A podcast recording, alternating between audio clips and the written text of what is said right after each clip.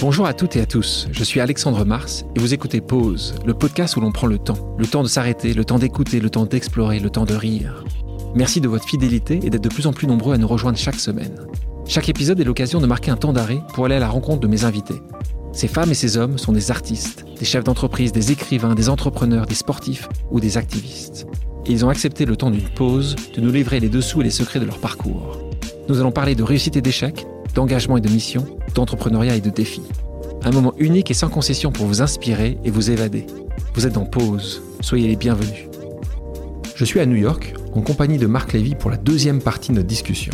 Si vous nous rejoignez et que vous n'avez pas encore écouté la première partie de cet échange dans l'épisode 5 de Contre toute attente, je vous invite vivement à le faire. Pour les autres, je vous propose de replonger dans le parcours fascinant et enthousiasmant de mon invité, Marc Lévy. Rebonjour Marc. Bonjour Alexandre. Tu écris ce succès Hmm. euh, mondial. Et Alors puis, oui, donc, au moment où euh, il y a cette, euh, comment te dire, cette espèce d'engouement du, du monde du Oui. cinéma pour mon premier roman, bah, je, en fait, il, se passe une chose très simple. Le- le- la vie vient de m'offrir la réalisation d'un rêve que, en, en toute humilité, je n'aurais jamais osé faire. J'aurais même pas osé avoir ce rêve, tu vois. Et là, c'est peut-être l'entrepreneur, tu vois, qui parle, mais je me dis, mais je peux pas avoir. J'ai écrit sur toute cette histoire, je l'ai écrit pour dire, avec naïveté, une certaine utopie à mon fils, va au bout de tes rêves. Pardon, j'ai oublié la vraie jonction avec l'histoire de papa.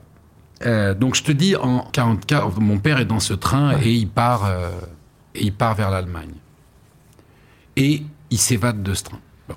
Et il y a eu un, un moment où, à, je crois que c'est à la gare de Bordeaux, euh, c'est une longue histoire, mais euh, les prisonniers à l'intérieur de ce convoi étaient dans un tel état que euh, les nazis ne voulaient absolument qu'il n'y ait aucun contact entre la population et les prisonniers, de peur que la population, dans un élan d'humanité, attaque le train pour libérer les gens de ces, de- des horreurs qu'ils subissaient dans ce train.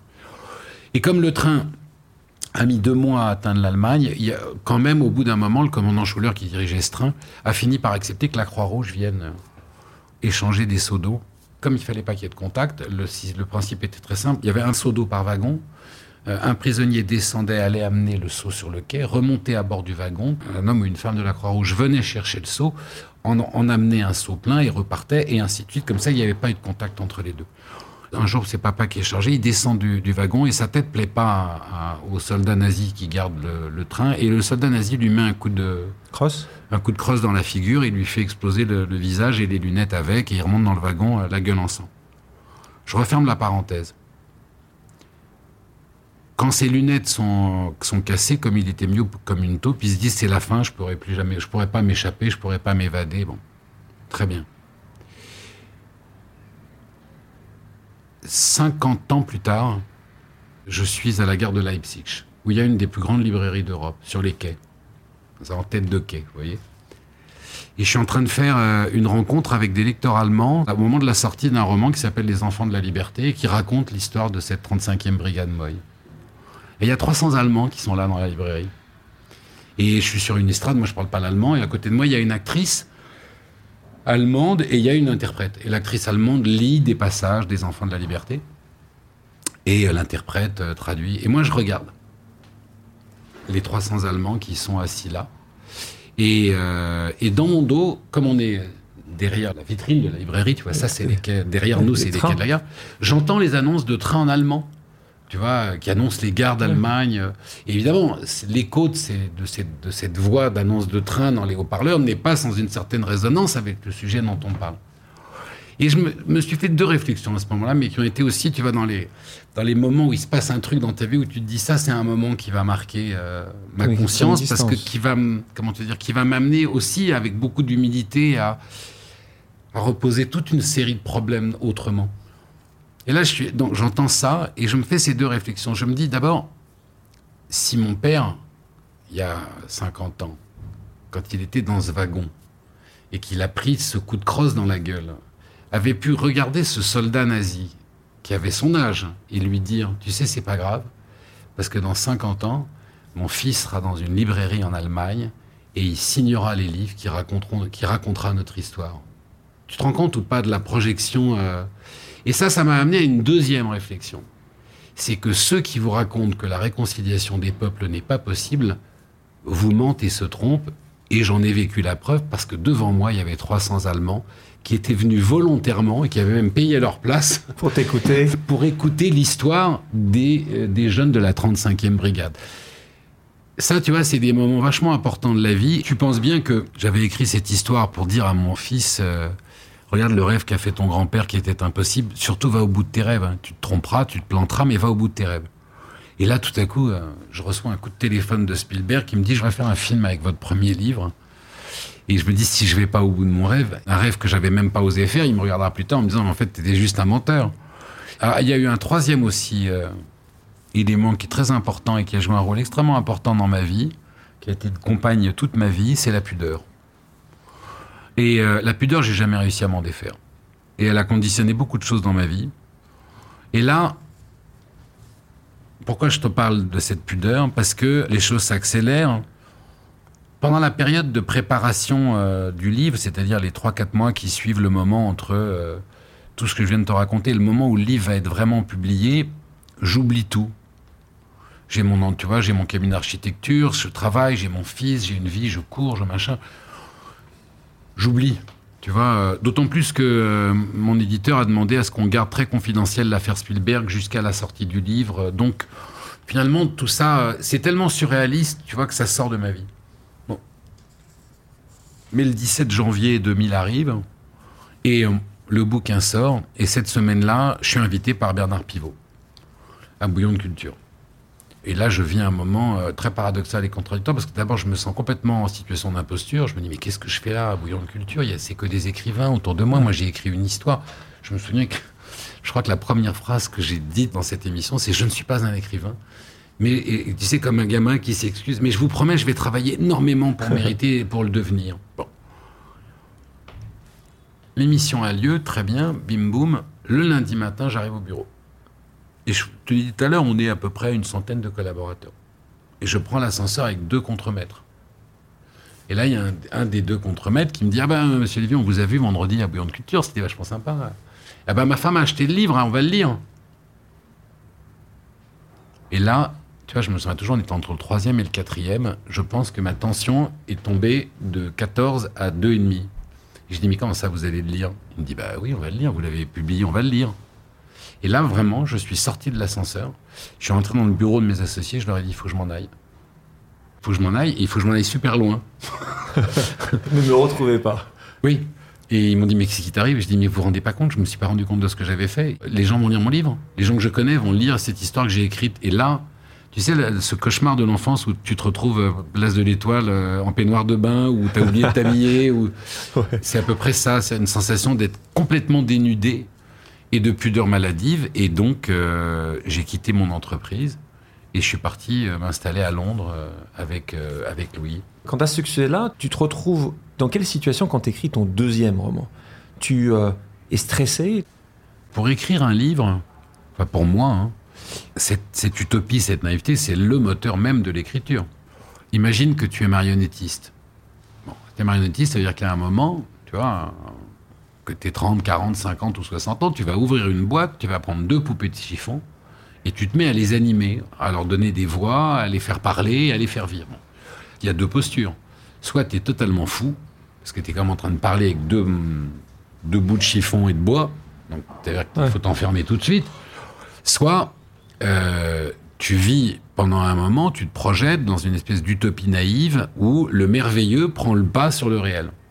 C'est ça la condition de l'écriture. C'est celle où le merveilleux prend le pas sur le réel. C'est-à-dire le moment où tu peux donner vie dans ta propre vie, avant, d'avoir la prétention d'imaginer que ça va toucher quelqu'un d'autre, tu peux donner vie à ce que j'appelle le merveilleux. Ça ne veut pas dire que ce que je fais est merveilleux. Hein. Ce que j'appelle le merveilleux, c'est-à-dire ce monde imaginaire où se sont croisés euh, Alice, les trois mousquetaires, euh, Cosette, euh, jusqu'au personnage de Marguerite. La fiction ce monde extraordinaire de la fiction. Ça, c'est la part de naïveté qui est indispensable. Euh, je, pense que en, tout écrivain qui écrit sur les autres, euh, ou sur des mondes autres que le sien, parce qu'il y, a des écrivains qui sont leurs biographes toute leur vie, tu vois, qui écrivent sur eux-mêmes et leurs ressentis, mais c'est à partir du moment où tu es dans la vraie fiction, euh, où tu as ce regard tourné, je pense qu'il y a un... mais, la naïveté, une chose, mais le stress Rappelle-moi, combien tu as publié de romans aujourd'hui? 19. Quel était ton plus grand succès en termes de ventes, en nombre de, de ventes? Alors la Chine est venue beaucoup changer les, les- La donne, les- évidemment. la donne, mais par exemple avec la Chine, c'est le voleur d'ombre. Parce que le voleur d'ombre a fait un succès considérable en Chine et donc euh, Et, euh, il s'est vendu énormément là-bas. Auprès des lecteurs français, c'est euh, toutes ces choses qu'on ne s'est pas dites. Euh, c'est à peu près constant, tu vois, c'est à peu près toujours pareil. Enfin, c'est. Voilà, à chaque fois, c'est à peu près entre, tu vois, euh, 400 000 et 600 000 en grand format et pareil en poche. Donc ce, qui, ce qui est juste incroyable dans le monde aujourd'hui. Et pourtant, chaque année, pour te connaître bien, quand le livre se publie, tu ne sais pas. Tu ne sais pas, tu vas avoir un stress euh, réel, alors que tu sais, enfin, c'est toujours étonnant, c'est que euh, quand c'est arrivé dix fois, ça risque d'arriver une onzième fois. Donc, euh, comment t'expliques ça? Mais parce qu'en réalité, euh, dans la tête de l'auteur, ça se passe pas comme ça. C'est comme si je te disais, mais tu as déjà eu quatre enfants, donc je sais pas pourquoi est-ce que tu t'angoisses pour le cinquième? Tu vois, tu vois bien que les quatre premiers vont bien, donc pourquoi le cinquième irait pas bien? Oui, il peut aller bien, mais c'est quand même euh, un, c'est un enfant à part entière, donc il peut être malade, il peut avoir un accident, il peut euh, mal tourner. Il il y a tu pas penses, de... tu penses vraiment que tes lecteurs et lectrices, euh, demain, pourraient se détourner, ne pourraient ne, ne plus apprécier ce qu'ils appris ici maintenant depuis 15 ans Mais je le pense d'autant plus que dans, le rapport que j'entretiens avec la littérature, il y a une particularité, c'est que je n'ai jamais cessé de changer de genre. Euh, et pourquoi? L'écriture m'a apporté, je te reparlais de la pudeur, l'écriture m'a apporté euh, la possibilité euh, de dire des choses à voix basse que je n'aurais jamais pu de toute ma vie dire à voix haute. Et donc, ce que je dois à l'écriture, euh, c'est d'avoir trouvé une liberté euh, qui me semblait inaccessible. Dans le rêve de l'entrepreneur, il y a celui euh, de repousser finalement les frontières de la liberté, d'étendre le champ de ses libertés. Je crois que c'est une composante inavouée de la spécificité de l'entrepreneur, et c'est pour ça que j'ai voulu, dans la première partie de notre rencontre, revenir autant de fois sur la relation indissociable entre la réalité de l'entrepreneur et euh, son rôle euh, dans la société, pour ne pas dire sa raison sociale en faisant un mauvais jeu de mots. Eh bien, l'écriture m'a apporté une liberté extraordinaire, parce que tout à coup, j'ai pu euh, dire des choses, défendre des causes, attaquer, mais avec l'humilité de celui qui préfère partager une question que de prétendre qu'il détient une réponse. Et partager une question, c'est déjà très important parce que si tu t'assis autour de la table avec des gens pour partager une question, dans un monde où il y a 250 chroniqueurs à la minute qui viennent dans des émissions de télévision spécialisées pour te donner des réponses, euh, eh bien, je t'assure que tu crées un, lien social qui est extrêmement important. Le vrai lien social, c'est pas celui de l'orateur qui monte sur une estrade et qui dit à une foule euh, Je vais vous dire euh, la vérité. Parce que dans la foule, on est tous tout seuls. Euh, une foule, c'est une masse de gens seuls et effrayés en général. Alors que quand on s'assied autour d'une table ou euh, par terre ou que vous voulez et qu'on commence à débattre d'une question, alors là on crée un vrai lien social. Et ça c'est un des rôles du livre. Le livre n'a pas pour moi euh, vocation à vous donner la réponse. Le, livre, il est là pour susciter plein de questions. Et donc j'ai voulu changer de genre pour parcourir cet incroyable chemin de liberté que m'a apporté l'écriture. Et donc sans jamais avoir la posture prétentieuse, tu vois, de je vais vous dire euh, comment vous Ouais. devez faire, euh, Ouais. comment vous devez vivre, cuisiner, réfléchir. J'ai abordé dans des romans euh, des thèmes qui sont ceux de la vie, de la mort, de la relation entre père et fille, de la relation avec nos enfants, des secrets de famille, de la liberté, de la condition étrangère, en fait, etc. Mais- etc. Et, euh, et pourquoi est-ce que j'ai la trouille à chaque fois? Si tu fais le même vin tous les ans, même si chaque année a sa valeur, hein, euh, je, bah, je suis passionné par le vin et un grand admirateur. Bon, d'abord, même ceux qui font le même vin tous les ans, ils ont une trouille bleue avec les vendanges et les machins parce que ça, ça va jamais prendre. Alors, tu pourrais dire la même chose. D'ailleurs, tiens, je vais prendre cet exemple pour répondre à. Tu pourrais dire, euh, tu vois, un producteur euh, de vin, de grand vin, euh, tu pourrais lui dire, enfin, écoutez, ça fait 40 ans que votre maison existe. Et là, il te répondrait, mais dites-moi, à votre avis, si je fais un mauvais vin euh, de une année, vous allez revenir? Ou est-ce que vous avez l'impression que je vous ai trahi euh, et que je vous ai... euh, Donc, bien sûr qu'il y a un trac énorme de se dire... Surtout quand il y a une prise de risque sur le sujet, parce que le, dans, dans, la relation à, à, la pudeur, il y a celle aussi que tu as vis-à-vis des gens qui te lisent. Euh, moi, si je sais que euh, toi ou quelqu'un oui. d'autre va prendre 4 heures, 5 heures, 6 heures de son temps pour me lire, tu te rends compte de, de l'inquiétude que ça génère de dire mais de quel droit je vous prends 5 ou 6 heures de votre temps? J'ai pas le droit de les gâcher. Marc, Marc, tu parles souvent des lectrices et des lecteurs, c'est ce que tu fais ici, c'est justement les amener à travers un nouveau genre euh, vers de nouveaux horizons. Euh, tu dis d'ailleurs, avoir des lecteurs, c'est le plus beau des prix. Mais là, oui. on va toucher quelque chose qui est intéressant aussi de ton évolution par rapport à ça. Euh, que dis-tu justement aux critiques qui jugent négativement parfois ton succès populaire? Et est-ce que ça te touche encore ou pas du tout? Et il s'est passé quelque chose dernièrement, puisque à, à quoi tu as pensé? Est-ce que tu as pensé à ta réputation? Et à ce que les détracteurs pourraient potentiellement dire quand tu as signé cette collection de livres pour les menus Happy Meal de McDonald's? Alors c'est assez étrange parce que ça n'a pas été du tout critiqué. Ce qui prouve d'ailleurs qu'il y a une, euh, une, certaine évolution quand même dans les mentalités. C'est drôle parce que quand j'ai euh, signé cette collection Happy Meal, je me suis marré parce qu'il y a un côté provoque aussi en même temps. bah oui, alors là. Euh, et je me suis dit, tiens, c'est marrant, ils vont tous me tomber dessus. J'en rigolais déjà sous cap. Hein. Et en fait, pas du tout, parce que le bon sens a pris le dessus sur la méchanceté. Cette collection Happy Meal, ça n'est jamais que, accroche-toi bien, 15 millions de livres qui sont distribués à des enfants chaque année.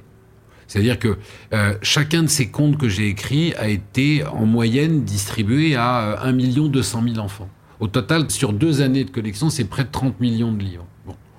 Alors, à l'ère où on essaye d'enlever le plastique de la mer, euh, et où euh, justement on communique par podcast, et où pour faire lire à un enfant, c'est d'une complexité absolue, euh, ça, ça, peut faire sens. Ça que tu voilà, des, tu vois, des, des, petits contes pour enfants qui leur apprennent des expressions Donc, de la langue française ou des grands moments de l'histoire, ça se consensuellement. Mais, mais, mais est-ce que aujourd'hui, le fait que tu sois le plus lu ou le second plus lu dans l'année, les détracteurs qui existent toujours, ça te touche encore ou ça te touche plus du tout?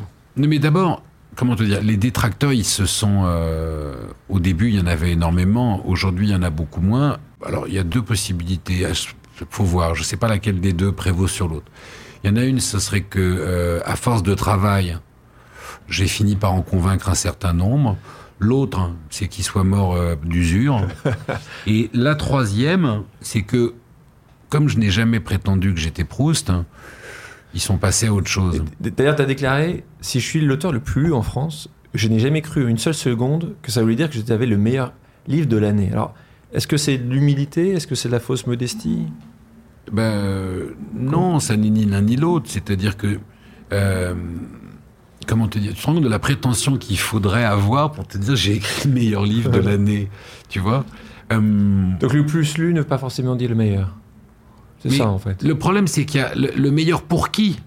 Tu vois, c'est-à-dire que pour moi, euh, le meilleur roman que j'ai lu de l'année n'a aucune raison d'être le meilleur roman que tu as lu de l'année. C'est cette notion de compétitivité, tu vois, de, de... un livre, c'est une rencontre entre un lecteur et une histoire à un moment donné de sa vie. Moi, euh, dans tous les romans de Romain Gary, Claire de femme est un roman qui est rentré dans ma vie à un moment donné de ma vie, qui a joué un rôle extrêmement important dans ma vie à un moment donné, pour des raisons qui me sont propres, et qui est pour moi le roman le plus important de Gary.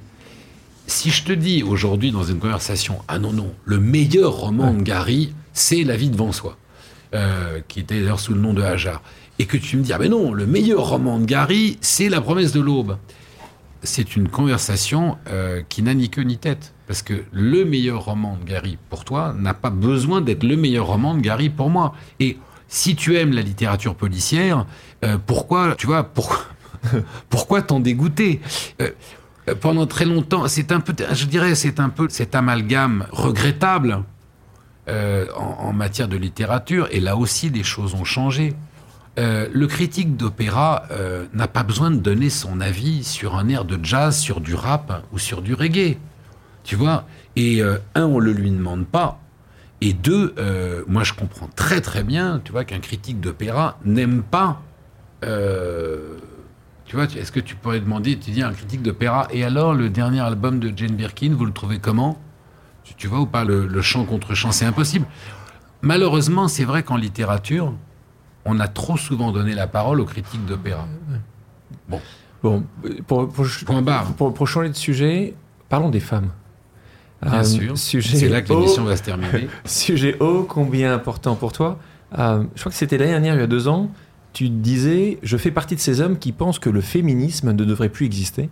Nous devrions être arrivés à un point où le combat pour l'égalité des hommes et des femmes aurait été gagné. Alors, est-ce que peux-tu nous parler euh, justement de ta vision du féminisme Et un point aussi euh, important, euh, euh, ce qui a beaucoup marqué notre pays, la France, pendant, et encore aujourd'hui, sur les quotas? Est-ce que toi, tu faisais partie des gens qui étaient euh, pour les quotas quand euh, euh, les quotas ont été mis en place, pour une parité, une réelle parité Et qu'est-ce que tu en penses aujourd'hui? Bah, en fait, je pense qu'il ne faut pas être Einstein pour, pour répondre à cette question, tellement elle fait. j'a- J'arrive pas à comprendre la mauvaise foi qui tourne autour de cette question. Quand il y a un déséquilibre extrêmement important et structurel et conjoncturel, tu as une période pendant laquelle il faut imposer des quotas pour casser les déséquilibres. Parce que sinon, naturellement, ils ne se compenseront jamais. Bon. Euh, donc il y a une période où, dans laquelle il faut des quotas. Une fois que euh, tu as rétabli les équilibres, bah, normalement, tu n'as plus besoin de réguler parce que les équilibres fonctionnent d'eux-mêmes.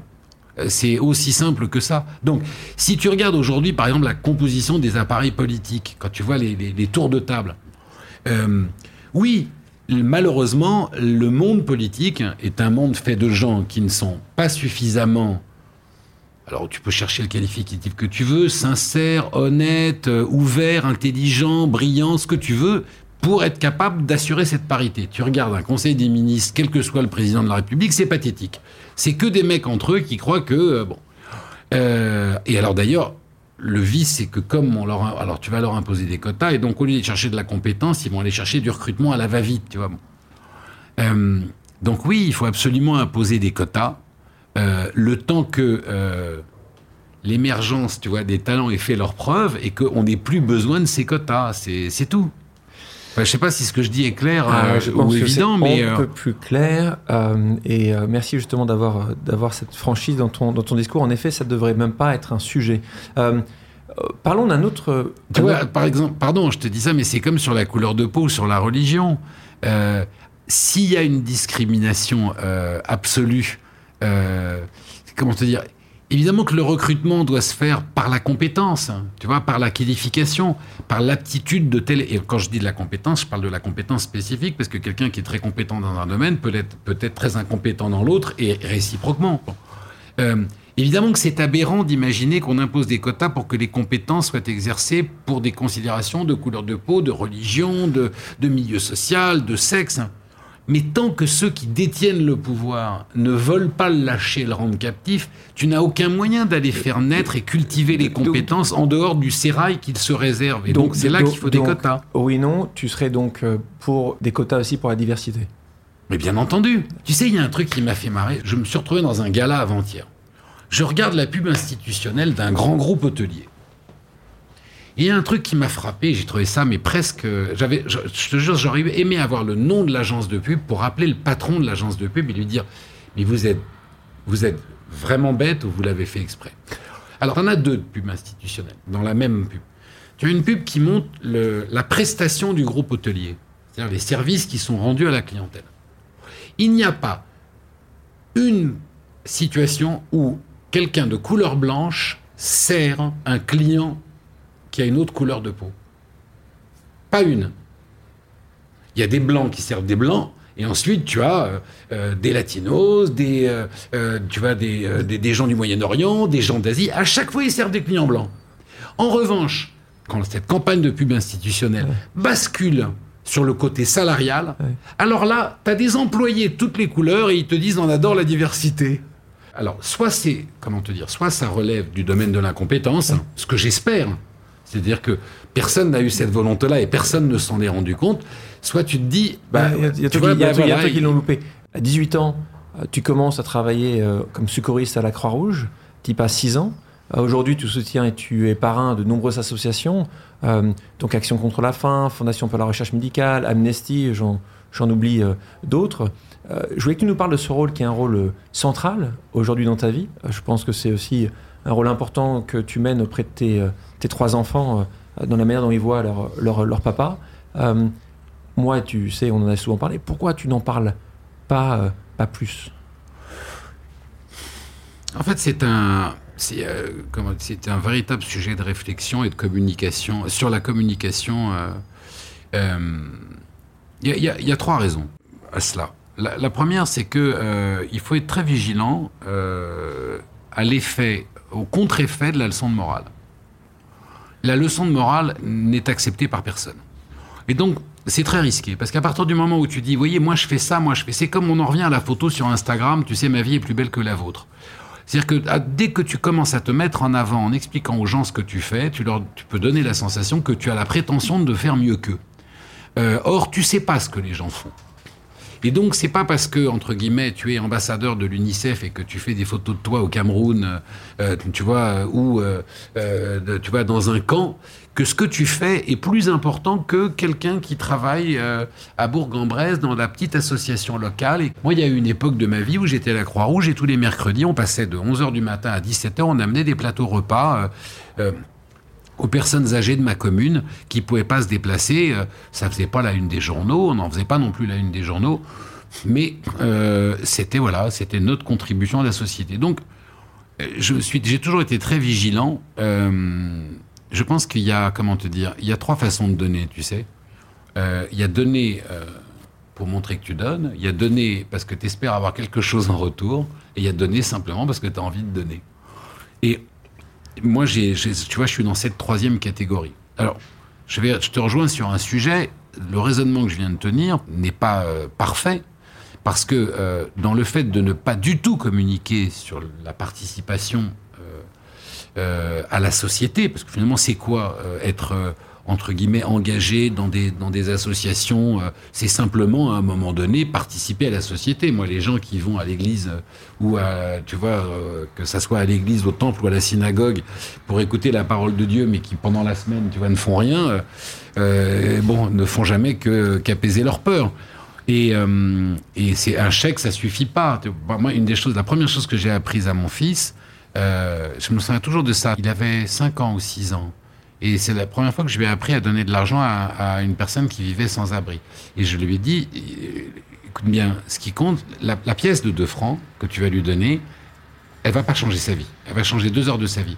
Mais le regard, le fait que tu lui parles, que tu lui serres la main et que tu t'adresses à lui, ça, c'est le moyen, c'est c'est beaucoup plus important que les deux francs. Parce que ça, c'est sa dignité. Bref. Donc, pour revenir à ce que tu disais, la première raison, c'est qu'il faut faire très attention à ne pas être dans la leçon de morale. La deuxième raison, oui, ça pose un problème parce qu'en même temps, à partir du moment où tu fais des choses, elles peuvent avoir valeur d'exemple et elles peuvent être incitatives. Donc, il y a un très juste équilibre dans la façon dont tu peux donner envie aux gens de faire sans avoir l'impression ni de les culpabiliser, ni de leur faire de la leçon de morale, c'est très délicat. Et la troisième raison, c'est euh, euh, le risque de, comment te dire, de te mettre en avant et en fait de te servir toi au lieu de servir les autres, ce qui dénaturerait complètement l'intention. Oui, je suis entièrement d'accord. Je pense que euh, là, tu peut-être penses un peu trop. Euh, et, je, et de nouveau, quand des gens comme toi le font, le font depuis tant d'années, euh, pour qui c'est tellement important d'aider ceux qui souffrent, moi, je regrette le fait que tu n'es pas plus communiqué, tu ne communiques pas plus. Alors, tu fais des choses sympas. Tu, pour certains de charité, tu, tu vends le prénom ou le nom euh, dans un de tes romans pour que justement il y ait de l'argent qui, d'une certaine manière, aille justement aux gens qui souffrent à travers ton travail. Mais je pense que tu as, une vraie valeur d'exemple et j'espère que euh, tu communiqueras de plus en plus sur ce que tu fais. Tu parlais également de l'éducation euh, que tu donnes et que tu continues à donner à tes, à tes enfants. C'est un sujet important parce que quand on voit tout ce que tu as accompli, Marc, entrepreneur, écrivain à succès, engagé auprès des associations, et puis euh, des talents qu'on n'en parle pas là, quand je parlais de, de personnages de romans toi-même, tu as écrit des chansons, tu as écrit des- une d'ailleurs pour Johnny Hallyday. Euh, comment elle s'appelait Tu t'en souviens comment elle s'appelait? C'est le seul truc avec lequel je me la pète un peu, je dois t'avouer, Ouais. euh, même vis-à-vis de mes enfants, tu vois. Euh, mais j'ai écrit une chanson pour Johnny Hallyday, voilà. Voilà. Ça, ça pose Donc- un homme. Et comment te dire, euh, il y a un moment où il y en a, il se dit ça, il dit oui, j'ai eu le Goncourt, euh, j'ai eu le machin. Ouais, ben moi j'ai écrit une chanson pour Johnny. Hallyday. T'as fait, t'as fait Spielberg et t'as fait Johnny Hallyday. Non mais j'ai écrit une chanson pour Johnny Hallyday, c'est comme ça, voilà. Non mais blague à part, ça a été, je rigole, mais c'est, tu peux, je- en fait, je rigole qu'à moitié. C'est un des trucs où je me dis merde, tiens, j'ai écrit une chanson pour Johnny Hallyday, tu vois.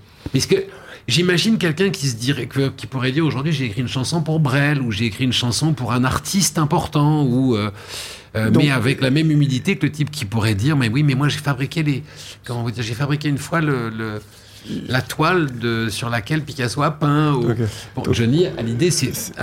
C'est une icône. Euh, question par rapport aux enfants. Comment tu penses tes enfants vont réussir à vivre, euh, justement, et, comment tu vas les aider à, à se construire? Par rapport à ce papa qui a. Ah, ça, c'est facile. mais non, parce qu'en fait, ils sont pas, on ne parle pas du tout de moi à la maison. Euh, mais tu, tu es un peu naïf si tu penses que. Non, non, ils s'en fichent complètement. Ils sont totalement déconnectés de ça. Mais alors, d'abord, moi, je la ramène pas du tout. Et puis, ils sont totalement déconnectés. Tu sais, mon, on parlait de mon père tout à l'heure. Euh, mon père, j'ai découvert qu'il avait été un grand résistant à 25 ans. Et. Enfin, j'avais 25 ans quand j'ai découvert qu'il avait été un grand résistant. Et quand je lui ai demandé un jour, mais pourquoi tu m'as pas raconté ton histoire plus tôt Et il m'a dit, mais qu'est-ce que tu voulais que je te raconte? Et je lui ai dit, ben moi, quand j'étais gosse, j'aurais voulu savoir que mon père était un héros. Et il me, je me souviens toute ma vie, il a souri, il m'a dit, non, non, non, non. Plus tard, quand je ne serai plus là, la seule chose dont je veux que tu te souviennes, c'est que j'étais ton père. Et euh, j'ai exactement la même chose avec mes enfants. Euh, le, tu sais, quand tu pratiques à la maison l'autodérision, euh, l'humour, la déconnade et que tu te moques de toi-même en permanence, tu peux vraiment prévenir ça. Je, je pense que tu sais, c'est euh, une, des maladies de notre siècle. Ce sont les gens qui se prennent très au sérieux, qui finissent par convaincre leur entourage qu'ils sont des gens sérieux. je pense mais que tu peux faire le contraire. Non, mais je pense, Marc, tu as raison dans ce que tu vas leur dire. Le problème, c'est ce que leur réseau va pouvoir avoir comme influence sur la vision de leur famille et de leur papa. en tout cas, c'est peut-être que tu l'as pas vu, tu l'as pas vu avec Louis qui aujourd'hui non, euh, pas rentré dans la, dans l'âge adulte. Louis, il a beaucoup souffert à un moment euh, de l'aspect critique. Parce qu'au début, ça a été quand même très dur. Tu vois. Au début, il y avait des choses extrêmement méchantes. Et lui, c'était un gosse, tu vois, et il en souffrait. Il comprenait pas cette méchanceté. Euh, il la comprenait pas dans les livres. Euh, il la comprenait pas. Euh. Il y a un process d'écriture. Euh, moi, qui te connais bien, je sais que chaque année, tu disparais. Mm. littéralement. oui, mon pote Marc, tu disparais de la circulation quatre mois hein, par an. Et c'est intéressant d'en parler parce que, de nouveau, quand, en tant qu'entrepreneur, tu peux avoir le talent qui est le tien, sans travail, tu n'arrives à rien. la capacité que tu as, tu ailles dans tes histoires, que tu ailles chercher de l'information.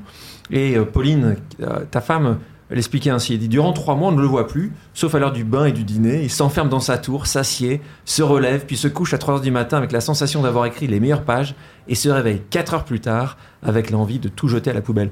Est-ce que tu peux nous expliquer, c'est quoi ton process d'écriture pendant ces, ces 4 mois de l'année? En fait, c'est ça. C'est l'écriture, c'est une plongée en apnée. Donc, euh, comme dans le Grand Bleu, ce qui prend le plus de temps, c'est de descendre et de remonter. Donc, il faut essayer de rester au fond le plus longtemps possible. D'autant plus que les détails de l'imagination se révèlent euh, très rarement dans la fulgurance, mais beaucoup plus souvent euh, dans la durée. Donc, plus la plongée est longue, et plus tu vas avoir de choses, et plus tu vas être au contact justement de cet univers merveilleux. Donc l'immersion, elle correspond à ça, ces périodes de quatre mois. Il y a, une fragilité euh, euh, très importante dans le processus de l'écriture, parce qu'on manipule des personnages de fiction qu'on emmène dans des circonvolutions euh, faites de complexité, de retournement de situation, de dialogue, de, de contradiction. Et malheureusement, euh, comme ces personnages, euh, ou heureusement, ne sont pas ancrés dans la réalité, on ne peut pas fondamentalement leur téléphoner en leur disant, en fait, Gérard, s'est passé quoi vraiment avant-hier? Donc tout ça est dans ta tête. Donc dès que tu... Je reviens à l'image du, marionnettiste. Dès que tu poses les fils sur la table, le risque de les emmêler en les reprenant est terrible. Et puis, il y a, une, euh, y a une énergie. Imagine que, comment te dire, Lucchini, il monte sur la scène, il te dit son spectacle, tu vois, il, il, vit son spectacle. Je dis Lucchini parce que c'est un des plus, comme ça, tonique mais il monte sur la scène, tu vois, il te délivre son, voilà, toute cette passion qu'il a en lui. Il peut pas s'arrêter au milieu en te disant, écoute, je vais faire une petite sieste, là, je reviens dans une heure, euh, parce qu'il aurait perdu le jus. Donc le processus d'écriture, il, se découpe de la façon suivante. Au départ, il y a l'idée. Ça, je suis incapable de te dire euh, comment naît une idée. la qualité première de, quand je dis la qualité, pas au sens euh, prétentieux du terme, au terme vraiment, enfin, au sens littéraire du terme, littéral du terme, qualité. Première qualité d'écrivain, qui encore une fois n'écrit pas sur lui mais sur les autres, c'est d'être en écoute et en observation permanente. Donc tout peut donner naissance à une idée. Mais une idée n'est pas une histoire. Et la partie la plus, finalement, la plus cruelle, euh, dans, la mesure où elle, elle, apporte finalement très peu de plaisir, elle n'est pas une délivrance, elle est vraiment une gestation, c'est comment je transforme cette idée en histoire. Comment je fais naître les personnages? Est-ce que cette histoire vaut la peine d'être racontée? Comment est-ce que je rends cette histoire intéressante et de quelle façon je vais la raconter? Et cette partie conceptuelle, c'est une partie de gestation qui, elle, c'est, tu vois, comment te dire, se vit tout au long de l'année. À partir du moment où euh, les personnages sont nés et où tu as l'histoire, tu es enceinte. En gros. Tu vois, et là, euh, quand je dis tu es enceinte, euh, je me demande si aujourd'hui on peut dire ça sans avoir tout de suite. euh, je m'en fous, j'assume. Oui, je suis enceinte. Voilà, on est enceinte. euh, on est enceinte d'une histoire d'un enfant qu'on va porter pendant des mois et qu'on va aimer et qu'on va et qui va qui vous fait peur parce qu'on sait qu'il va voilà. Et là, à partir de là, ça devient assez obsessionnel, mais pas au sens névrotique du terme. C'est obsessionnel parce que tu es tellement passionné que tu ne peux penser qu'à ça. Et en même temps, il y a presque un plaisir égoïste. Quand tu es dans une histoire qui te plaît, tu n'as qu'une envie, c'est d'y retourner. C'est comme un enfant euh, qui n'a qu'une envie, c'est de retourner à ses jouets ou à son, ou à son jeu. Et si, et si tu n'as pas cette envie absolue d'y retourner, il y a très peu de chances que les lecteurs l'aient à ta place. L'industrie du livre a subi de profonds bouleversements depuis le lancement de ton premier roman dans les années 2000. Euh, le numérique a totalement disrupté, si on utilise ce terme-là, le marché. Amazon s'est imposé comme un acteur incontournable qui Mhm. n'existait pas ou quasiment pas à l'époque, puisque l'action juste d'Amazon a, a augmenté depuis 50 000 depuis, euh, depuis 1997. Les modes de consommation ont changé, e-book, audiobook. Euh, le métier de l'édition a aussi trans- été transformé, puisqu'aujourd'hui il y a une explosion de l'auto-édition qui n'existait pas. Comment tu la vois, cette économie du livre? Et quelle évolution tu lui prédis? Le seul sujet qui est important, c'est celui de la survie de l'auteur. Pardon, hein, je vais choquer beaucoup de gens. euh, je fais partie d'une génération qui aimait le vinyle et les livres papier. Très bien, dont acte. Maintenant, question qui est plus importante que tout ça, c'est à quoi sert une lecture? Pourquoi est-ce que tous les régimes totalitaires ont commencé par brûler des livres? Parce que la lecture, c'est l'ouverture de l'esprit et l'expression de la pensée. Le vrai problème aujourd'hui, c'est que euh, l'auteur n'est pas rémunéré. Je te parle pas de moi. Euh, moi, je fais partie euh, du tout petit nombre d'élus qui peuvent vivre de leur plume. Mais la vraie problématique, c'est que l'auteur n'est pas rémunéré. On considère que écrire, euh, c'est quelque chose qui doit être fait gratuitement. C'est faux. Pour avoir un contenu de qualité qui corresponde à un travail, il faut que la personne puisse vivre de son travail parce que personne ne peut se nourrir gratuitement dans notre société. Voilà, c'est pas possible. Donc, si vous voulez que euh, vos lectures soient conditionnées par la pensée des grands groupes, ben, allez-y. Si vous voulez, euh, et je prendrai un exemple qui est celui de la presse. Si vous voulez continuer à lire euh, toutes les merdes véhiculées par... Vous avez pensé que c'est mon dada, mais toutes les merdes que vous pouvez trouver aujourd'hui sur Internet, toutes les fausses nouvelles, toutes les choses qui sont financées par de la pub, donc euh, qui n'a rien d'autre euh, par de la pub ou des intentions politiques, eh bien, euh, le système actuel est parfait. Si vous avez envie d'avoir des journalistes qui sont, eux, vraiment disruptifs parce qu'ils vont chercher de la vraie information, eh bien, à ce moment-là, il faut accepter de payer son journal. Et si c'est plus le journal papier parce que c'est plus le mode, euh, et euh, moi, je m'en fiche aujourd'hui qu'on lise le New York Times en version papier ou en version iPad. Ce qui est important, c'est de lire le New York Times. Parce qu'au New York Times, il y a des vrais journalistes qui sont payés pour faire des vraies enquêtes. Et que si un journaliste du New York Times écrit volontairement quelque chose de faux, il perd son job et le journal présente ses excuses. Ça n'est pas le cas de 99,9% des fausses informations que vous allez trouver gratuitement sur Internet. Euh, J'ai répondu à ta question? euh, Plutôt sur le fait que Donc, je, l'auteur. je doit être réponds en te protégé. disant que je ne suis pas suffisamment intelligent pour te dire ce qu'il en sera de l'avenir du livre. Euh, je participe d'ailleurs en ce moment à un Grenelle du livre qui, se, voilà, qui, qui vient de démarrer. Ce qui est très important, c'est que au cœur du livre, à la genèse du livre, quelle que soit sa forme, qu'il soit triangulaire, rond, plat, papier ou électronique, il y a un auteur et il faut que cet auteur puisse vivre de sa profession comme tout métier. Tu t'es réinventé euh, plusieurs fois, comme tu euh, disais euh, très justement tout à l'heure, tu es un marin, euh, et un marin qui veut aller d'un port à l'autre. Ça fait maintenant euh, euh, 17 ans, 18 ans, 19 ans, tu es sur ce port. Est-ce que tu as l'envie de te réinventer une quatrième fois? Ouais. Qu'est-ce que ça pourrait être? Je ne sais pas encore, mais je sais que je le ferai, oui. Et en même temps, euh, euh, ce qui est bien en avançant dans la vie, c'est que quand tu... Euh, et particulièrement avec le métier d'écrivain, c'est qu'il n'est pas incompatible avec d'autres... euh, Homme politique? Non. Alors tu vas beaucoup plus dans le politique, enfin... Non, euh, pas politique pour acquérir du pouvoir. Euh, euh, homme de société, oui. Être, euh, tu vois, euh, pousser encore plus loin mon engagement dans la société, euh, oui. En gros, tu vois, tu me- je, vais- je, te- je rigole, hein, mais euh, tu me dis demain matin, je vais prendre un cas absurde, et tu me dis demain matin, est-ce que tu veux bien aller t'installer à Rome parce qu'on te propose le poste de, enfin à Rome ou à Madrid, ou parce qu'on te propose un poste de ministre? Je te dirais non. Tu me dis tiens, demain matin, il y a euh, Action contre la faim ou machin qui a besoin d'un directeur général à Rome ou à Madrid. Pour ça, oui. Mais euh, bah, donc beaucoup plus dans la société que dans la politique. Ou alors, euh, je te dirais dans une, euh, tu vois, dans une vraie start-up. Aujourd'hui, il y aura un regroupement de start-up disruptifs. tu vois, j'ai proposé enfin, je discutais il y a pas très longtemps avec un, un jeune inventeur de start-up et je lui parlais d'une idée que j'ai eue de start-up et de projet de société. Et tu vois, si cette idée voyait le jour, je pourrais vraiment m'embarquer là-dedans. Euh, J'attends avec impatience euh, de, de devoir te réinventer cette quatrième fois. Euh, comme d'habitude, nous finissons l'émission avec un rapide quiz. Deux choix par question, une seule réponse possible que tu peux commenter Ok. si tu veux. Spielberg ou Lelouch? Les deux. Les deux, mon capitaine. Non, mais Spielberg, parce que les, deux m'ont fait rêver. Je dois beaucoup à Lelouch. Donc, euh, et, et je dois beaucoup à Lelouch. Et euh, j'ai beaucoup d'admiration pour lui. Et euh, beaucoup d'amour pour lui. Et Spielberg euh, aussi. Donc, les deux. Je te dirais papa et maman, voilà. Big Ben ou Tour Eiffel? Tour Eiffel.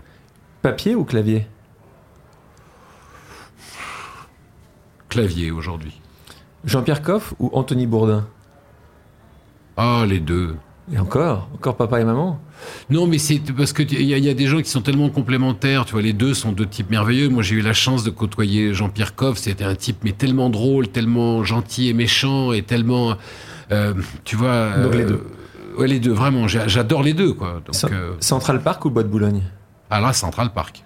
Jean Nouvel ou Norman Foster? Oh, euh, c'est dur ça. De nouveau les deux? Non, il y a des choses que j'aime et que j'aime pas chez les deux. Je le dis franchement, tu vois. Mais Mes amis, mes amours, le livre ou Mes amis, mes amours, le film Euh... T'es vache. Ouais, je suis dur. T'es dur, le film c'est ma sœur qui l'a fait.